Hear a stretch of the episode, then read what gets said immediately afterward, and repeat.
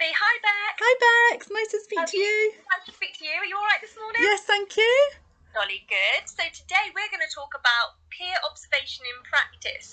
Um, I think it's really interesting, actually. I just we were having a chat before we we started recording, and I the last time I was really observed in practice, I think was when I it was certainly when I was a student, and then in my first year of practice when I'm doing like my probationary year as a speech therapist.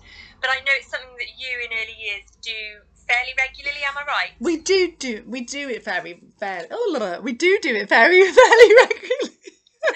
tricky, tricky. Tricky, yeah. Good job of not being observed at the moment.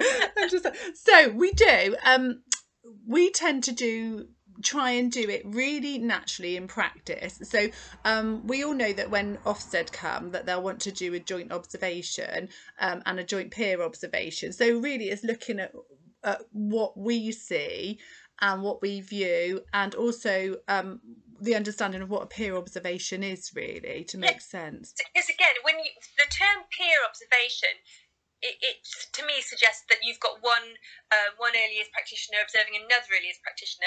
Does is that is that how it works, or does it have to be a, a manager, you know, somebody from the management team observing? No, peer is peer on peer. Yeah, exactly. I mean, my team, we all observe each other and we all take turns to to observe. So I don't want to just um, say, okay, I'm the early years lead. I need to observe everybody because I need to make sure my practice is is where it should be as well. So it's not a again, it's never a done to. It's always something that you've discussed that like, okay, this week we're going to have a really real focus on peer observations. You know, I might do an odd, odd like of one, an ad hoc one where I just think, oh, do you know what? I'm gonna I'm gonna look at that because that's something we're concentrating on as well.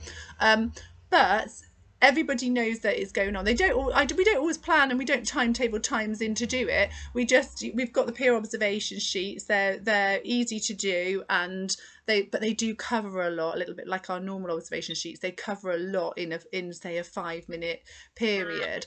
Um, but it's really really important that we- you know for us we're not we're not doing it just because Ofsted would want to see that. We're doing it because it's meaningful and we all discuss and reflect on our practice. So everybody can always improve and everybody is always doing something probably that's really great. So it's really worth a opportunity to identify and celebrate success, isn't it? It's Oh, not, totally. it's not there to be a, a tool to criticise and judge people's practice. It, it's looking at what's working well, how can we do more of it, and, and what areas do you feel you could develop in. So I suppose in that sense, it's when you say it's not done to, I suppose it's really important then that when you've done the observation, you have some time to discuss it with the person you've observed. I think that's crucial. I think because I, I wouldn't want somebody to come and sort of write stuff about me and then not share with me and not discuss me and not reflect with me what what it is they found. Because it's quite exciting really. If somebody you know wants to sort of come and see your practice and understand it you know I, I want to know where I can get better and also what I did that was really good you know that's really important. So I don't that is, I think you've hit the nail on the head. That's really really important to understand that it's something that you do together and you chat about it together because actually as a practitioner we know we'll go oh I didn't do that very well and I know what I could do better next time. I need to give that child a little bit more autonomy or I need to sort of perhaps put a little bit pro- provocation there or, or I was a bit distracted you know and how can I improve that? So we all know to be honest you you know you're always you're always assessing your own practice in practice and it's a good way of starting that conversation. And it's also a good way of saying like sort of you know where that where that level of practice is you know in because in early years we don't seem to have like a code of practice that we all do at the same time. So we we it's very sort of you can look at it in practice and you can understand your own practice and another setting might be quite different. So i think that might be something we'll talk about in another in another Yeah. podcast yeah. I was just thinking as well about what you were just saying about being able to, to, to make an observation and then to be able to facilitate a discussion between yourself and the person you've observed.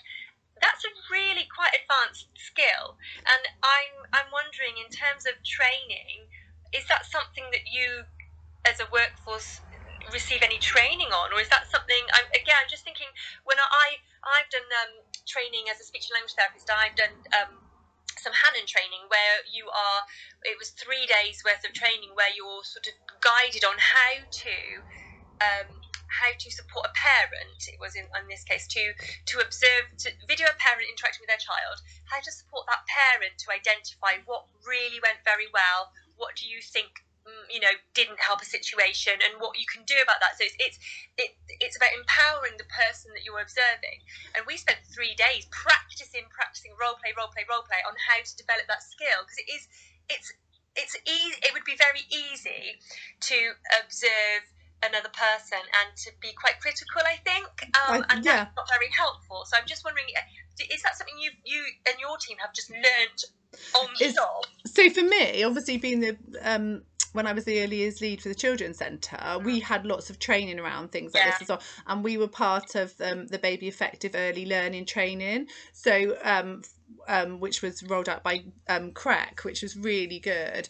Um, and I think you know that's where all of my training comes from the fact Yeah. that I will be looking at those engagement levels and the autonomy levels and and just sort of having a and I've always used those and we've developed that to work in practice. So I know when we've done our training with people we've actually that's what we've discussed when we go to settings and and we work like that. But I, I think for us this will become you know an online course that we will do I'm for just- people. yeah, yeah, I'm- you know, it's, it's quite an expectation, isn't it, to ask people to do this and for it to then be a valuable tool. And we were talking earlier, weren't we, about actually it's a really useful tool because it can also then inform and, and sort of uh, support your conversations you'd have in supervision as well. But again, you want the practitioners to own, you know, they own their own practice. yeah. It cannot be a, a like, you know, well, I've seen you doing this and you need to change. It's got to be about what did you think worked really well and what do you think your strengths are and, and what are you less confident in and, and it becomes like that really empowering reflective tool not a telling off by somebody Oh, totally. It, it should Yeah. be a whole approach of, of, you know, your ethos. It should be a whole approach, and it should be okay. We're we're doing this just so we know that we are still focusing on the right areas. You know, we we all learn at this at different times. We all mm-hmm. have our focus. We've all got other things going on as well. But actually, these peer observations they don't need to take very long they can take you know five minutes and you can discuss there and then. If it's if it's a, if you can that's the best thing to do. You know you you look at it you discuss. I even if i'm doing a peer off of and i see something that i think that's like awesome practice as long as i'm not intruding on that practice with the child i pick my moment and, and i go and chat to the practitioner when they're giving the child some autonomy and, and i'll discuss about it there and then because i think that's that's fantastic. And then something i i might see something and say oh could you see where you could have gone with that? You know what do you think? And then you'll have those really rich in action discussions which are really really important. So we do have these discussions but we also you know document them as as well. Um they're not you know like i say not onerous really really easy to and we'll put that into our online course so people can see how to do these. Um but yeah it, you know it, it's easy to do but everybody does it. It's not a manager just doing it it's everybody because how do you you know how do we learn in early years? How do we learn from you know we learn from um, modeling don't we so mm. we model practice and also you know i might be more distracted because i'm thinking oh you know i've got we've got to i've got to speak to the admin manager about that portal thing or i've got to you know so i need to make sure as a manager that i am totally when i'm in practice with the children that Yeah. i'm totally focused in practice and that might be something that you know that somebody might see on me and just say oh you know did you see you missed that you were a bit distracted or you did Yeah. you know but then i saw this and this was fantastic and and that you have to have those um, abilities, all of you in your team, to be able to discuss. I I don't know better than everybody else. I'm I've got lots of experience, but I don't Yeah. know better than everybody else. You know, it's how we all learn together.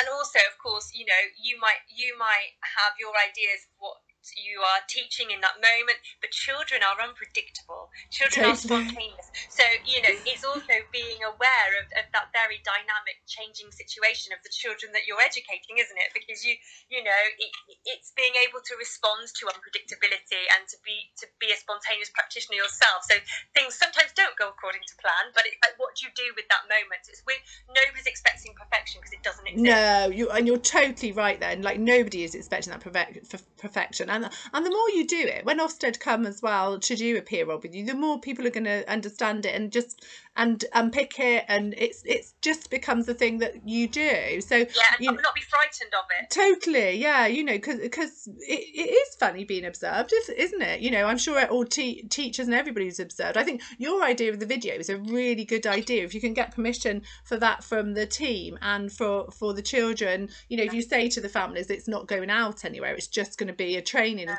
and actually to set a video camera up and video 10 minutes of practice you know from different angles of the room and things like that to see yeah. what's going on and also outside would be a great learning but tool. I think also when you when you ask somebody to people aren't comfortable necessarily looking at themselves, but when you ask somebody to find something that they're usually very good at finding what they didn't do very well, but finding something that they did really well, it doesn't come that naturally to people. But I think it's quite a powerful tool to be able to do that self-reflecting with somebody there just to help you and give you some prompts. And again, with, when I do this with parents, parents go, "Oh no, I can't see anything," and I'm going, "Well, what about that? What did you notice that you did that? You didn't even notice you did it, but look what happened when you sat down on the floor next to him. What did he do? He came over, he looked at you, and, par- and parents, you, you know, you're just giving them that little prompt, and it'd be the same with practitioners because you're so busy, you might miss things that you've done absolutely brilliantly, but you know, if you can then see it yourself, that is hugely, hugely empowering. So, oh, yeah. it, it makes such a difference, doesn't it? So I think it. I think really they are they are really important. Just to remember, mm. peer obs are really important. It's not a thing just to be done. It's a thing yeah. to try and um, enjoy and really engage yeah. with, enjoy with, because it does really improve practice. So yeah, brilliant. Thanks. Oh, nice to talk to you. Bye, Bye.